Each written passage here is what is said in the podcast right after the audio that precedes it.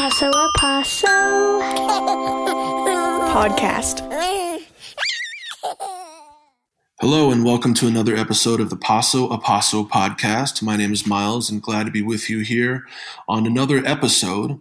In today's show, we have another guest who we have yet to hear from, and we're so happy she's with us today to share some additional perspective on uh, the landscape of early childhood and children and parents and families in Taos, New Mexico, as we like to provide.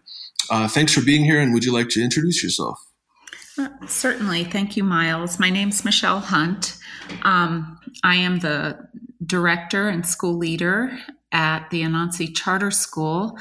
Um, I'm a member of PASO, but I don't always get too many opportunities to interact with that group due to the responsibilities of running a kindergarten through eighth grade public school in the community of Taos and particularly this year in this challenging time of our pandemic. Um, so I'm pleased to be here today and happy to share some ideas and some methodologies and, and thoughts that I've used to support the families that are part of the Anansi community, and perhaps they get to trickle out a little bit to other families. Thank you so much for being here and for sharing um, your perspective on on these topics. Um, yes, and as you mentioned, for those unfamiliar, PASO is a network of uh, providers and people that help support families of young children. Um, and um, but we also want to shed some light on additional perspectives from the community, and and you happen to help us with both, so we appreciate that. We spoke a little bit before we began recording this episode, um, and we thought that something that might be nice to touch on and helpful to touch on, and not something we've spoken about earlier on this podcast and series, is the change of pace, the change from day to day that all of us are having to experience and adjust to. And that can kind of throw people off a bit, can it, Michelle?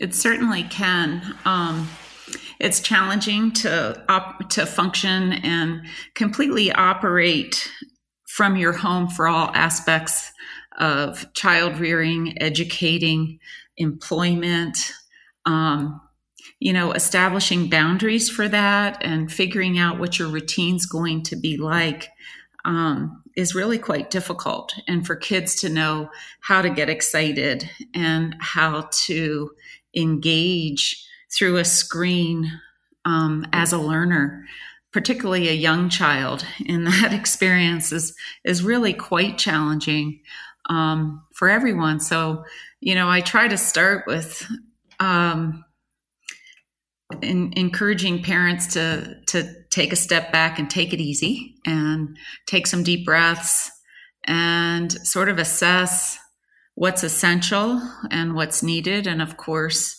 um, attending school for our children is really critical and finding ways to connect socially is is essential in their their daily life as well as spending time outdoors um, having opportunities to play figuring out how to p- have opportunities to play with others. Um, and I'm looking more from that school age population um, as opposed to the the you know birth to four year old years is is the group that I support and and assist. Um, and we've had some very exciting things happen at Anansi with our our younger children. So I'd be happy to share a little bit about that as well.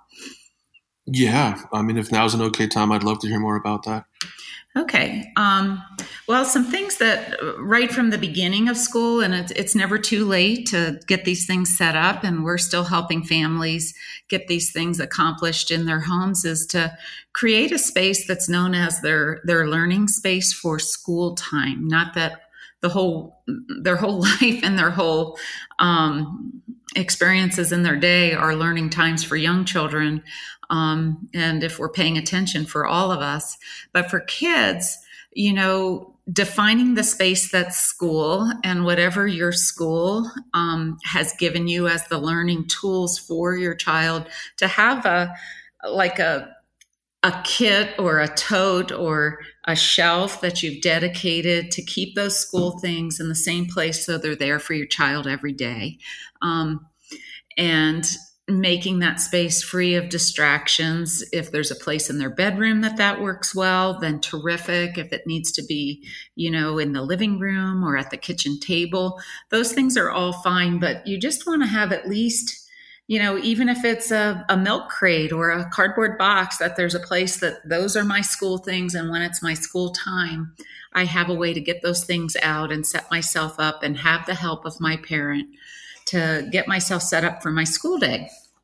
And then some other routines really help with that. The school gives everybody a structure as far as times that the child needs to complete specific tasks every day, but just that routine that we're going to keep up what we've always done. We have a time that we eat breakfast together. We have um, a bedtime, a wake up time. We eat our meals, we take breaks, and using the cues from a school setting of making sure you take times to consider recess or play times in between the learning times is really helpful to the kids to have that structure and know what's expected. I think when kids know um, what's expected in situations, it helps them to relax and to feel comfortable um, with what they the tasks they need to attend to. Um, and so those are some short, some real simple basics that we go with um, in our setting to get kids started on um, knowing how to be a learner each day and how to interact and be part of their group. Um, keeping those tools at the ready for school really helps them be successful um, in the school environment. And then making sure that everything doesn't happen on a screen is also really important for the children especially our younger kids. But actually we found our kids the whole way up through eighth grade um, really appreciate opportunities to do things in an interactive way through having you know the the real deal of paper books pencils science kits they can interact with um, and then opportunities to chat with peers about what they're doing. And that brings me back to the parent again of making sure we're, we're taking that time to have conversations still about what happened in the classroom or the books that we're reading together or having time for curiosity every day um, with our kids. And I know that that's tough with um, everything that's going on in trying to hold a job and complete our own tasks while our kids are also um, learning. And as a parent, knowing that now I'm my child's teacher, I'm their parent, I'm their disciplinarian, I'm their organizer, I'm their caregiver, you know, to have all those roles on your lap at once and figuring out how to say, okay, we need a mental health break here and knowing that it's okay to take one is really, really important. And so I think about some basic mindful practices that I would also suggest um, getting into a routine. And there's just some simple questions that you as the adult can ask yourself each day and that is what do i need to focus on today? And then asking your child what do you you know what do you need for school today? Or what do you need um, what's important in your day today? What am i grateful for? What you know and ha- and having that practice of appreciation of noticing things that matter to us every day gives us that hope and that optimism to keep moving forward and then what do we need to let go of? You know, what are the things that cause us to feel a bit anxious? Um, I'm sorry, I have my, my phone's ringing in the background. Um, and how can we work through those things if we have them? And as we do that on a daily practice of, you know, taking the time to chat, we can have um, we can find that that anxiety drops away a little bit just by having that space to breathe and to interact with each other about what are, what's on our mind. Yeah. Thank you so much. Sorry, I didn't mean to cut you off. Was there was there more? Or was no? That's a that's kind of a good segue to just move into whatever you know you have sure. on mind today. yeah, no, I appreciate it. I mean, I, I, had to start taking notes because what you shared with us um, brought to mind a lot of different things. Um, certainly, I guess, kind of doubling back to the beginning and, and leading through what you just shared. Um, I really appreciate that you mentioned um, the adjustment to a new routine because routine, as you said, does create a sense of safety for for children and for adults as well. And that's really the hardest part, I think, or one of them anyway, is is creating a new routine, but still recognizing that that can be a helpful a helpful thing. Uh, you also mentioned um, the importance of non-screen time taking breaks and really uh, the members of a household interacting in other ways. And that reminded me of um, some of the other work I'm involved in with, with Taos Alive. And they call it a protective factor, but basically, all of the data, including data from here in Taos County, from the Youth Risk and Resiliency Survey, says that um, an important factor in how um, the degree to which a young person avoids um, being in a situation where they're misusing drugs and such is simply having an adult who cares about them and shows that by asking questions about uh, how they're doing, um, how school is going, and and it's interesting because it really is uh, an additional layer, even beyond the parents now being uh, kind of co-teachers, um, but to have parents uh, perhaps be in a position to ask even more questions about how is school going um, and being open to those conversations and being supportive uh, as everybody struggles to certain degrees through this. And um, it's a lot for everybody. but it is. It really is. that reminds me of the first place I read that factoid about the importance of every student having um, have an acknowledgement that somebody cares about them and knows them really well as a person, yeah. and that's considered the number one factor for for graduating from high school.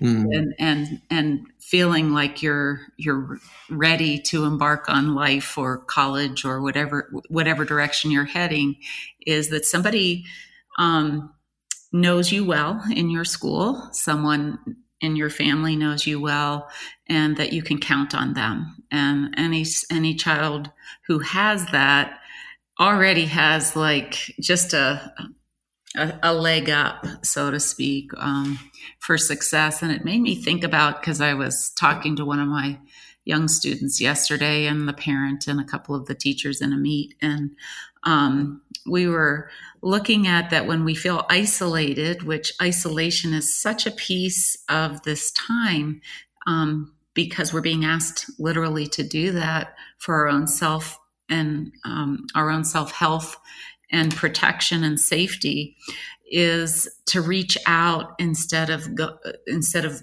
going inside ourselves you know and and you know going to that more depressed place when we feel isolated or afraid to try something or that we don't understand something, that we need that list beside us if it's children and parents working together to make a list or um, a parent or a child reaching out to their teacher and and working to build a list of who are my helping hands in my life? Who do i who can i turn to when i don't know what to do or i don't understand my work or i don't um, you know feel safe right now?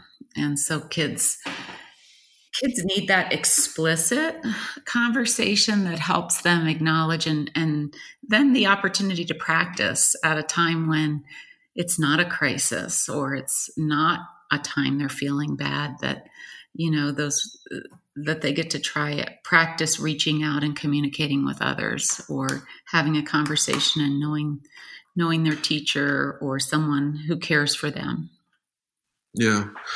Well, as as expected, but even more so, this time completely flew by, and we have not a minute left. Um, but it, it is a good way to wrap it up. That you, uh-huh. as a school administrator, and uh, as a message to parents and students, um, and from my work as well, similarly, uh, I really do encourage, and we encourage uh, students and adults to feel comfortable communicating with each other and with the school. Um, mm-hmm. We're all frustrated, and um, we all understand that we want to be heard. And I think that uh, schools and, and school staff are even more um, interested in hearing from parents than parents might think. Absolutely. Absolutely. And in this particular time, all the support services and social services that are out there to help families are really taking a very non punitive approach right now, and that they just really want to be that help and your school is really one of your first places to go and your child's teacher is is that frontline person when it's not a medical concern and it's um, a well-being concern that that the teachers are there for the students and they want to help solve those problems and make connections um, with the children. Yeah. Well, thank you so much, Michelle, for joining us today and sharing all of those great ideas. Um, we really appreciate it, and we appreciate the work you do in the community. Well, thank you very much. It was a pleasure to get to have a conversation with you today, Miles. Paso a Paso podcast.